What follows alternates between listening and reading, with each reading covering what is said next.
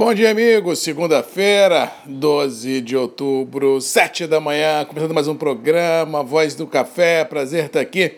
Feriado no Brasil, dia de Nossa Senhora Aparecida, dia das crianças, não tem mercado, não tem dólar, mas como o MM não para, passando rapidamente, com todo devido respeito à Nossa Senhora Aparecida, mas para dar algumas informações de mercado tão essenciais nesse nosso dia a dia da cafeicultura.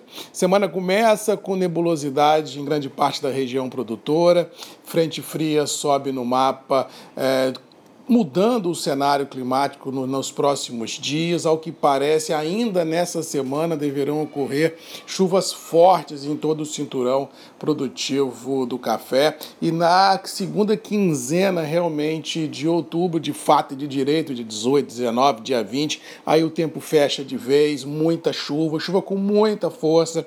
Você que mora em áreas ribeirinhas, perto de encostas, a partir de semana que vem, todo cuidado é pouco, porque vem muita água do céu, podendo causar problemas na logística de escoar a produção, podendo causar problemas nas cidades, podendo causar problemas no campo. Cuidado e muita atenção, porque há indicação dos meteorologistas, dos mapas que vêm aparecendo por aí, dão realmente chuvas aí que podem chegar a 100, 150 milímetros de água em, poucos, em poucas horas a partir da semana que vem. Ou seja, cuidado e atenção, porque o cenário muda, muda por completo, podendo trazer muito alívio à região produtiva produtora, mas também podendo trazer muita dor de cabeça às cidades e principalmente aquelas pessoas que moram em área de risco. Cuidado e atenção.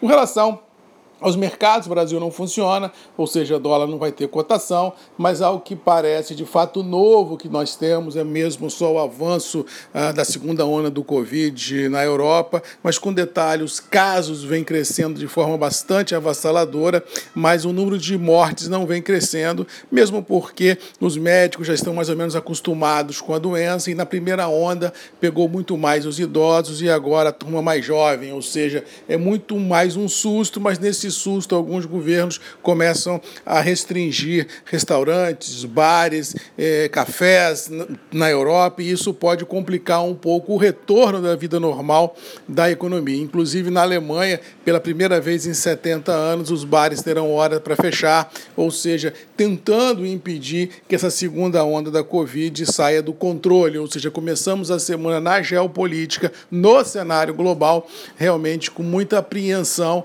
com relação a essa segunda onda da Covid e como será o reflexo disso nos mercados. Com relação a isso, mercado acionário pode patinar um pouquinho, mesmo porque nós temos aqui mais 20 e poucos dias uma eleição americana que vai definir os rumos da economia global para os próximos quatro anos, ou seja, os operadores deverão é, trabalhar nas próximas semanas olhando o desenrolar da campanha eleitoral americana para ver para onde vai colocar suas fichas nesse jogo. Ao que parece, o mercado trabalhará como vem trabalhando, dentro de uma lateralidade muito grande, consolidando o atual espaço de trabalho e se movendo à medida em que as pesquisas forem dando a, a, o caminho de como irá trilhar as eleições americanas. Ou seja, as próximas semanas, cautela e, como diz mamãe, canja de galinha que não faz mal a ninguém, é a melhor postura a ser adotada nos mercados de renda variável, no câmbio, porque dependendo do que acontecer nos Estados Unidos, é uma página virada e aí o mercado pode caminhar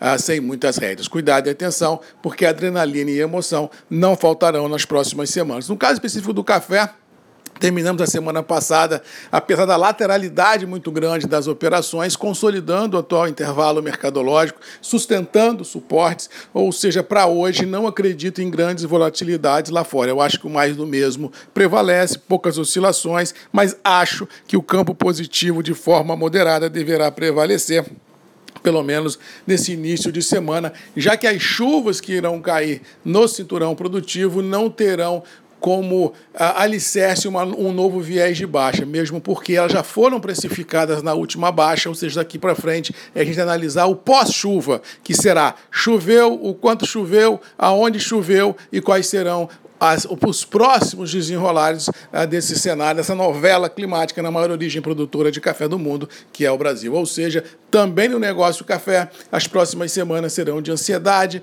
de acompanhamento full-time do mercado e adotar uma postura muito conservadora em suas operações. Para quem vende, é assim: deu janela, trava as operações. E para quem compra, surgiu oportunidades, não perca essas oportunidades por travar negócios no presente e no futurão. E aí ambas as partes irão, como diz o outro, diluindo o risco das operações e fazendo ajuste nos preços de quem vendeu e de quem comprou daqui para frente, dia a dia, toda semana, mês a mês. Essa é a política do negócio café sadio, essa é a política do negócio café inteligente e esse é o negócio do café que vai dar certo daqui para frente. Mas vamos ficando por aqui.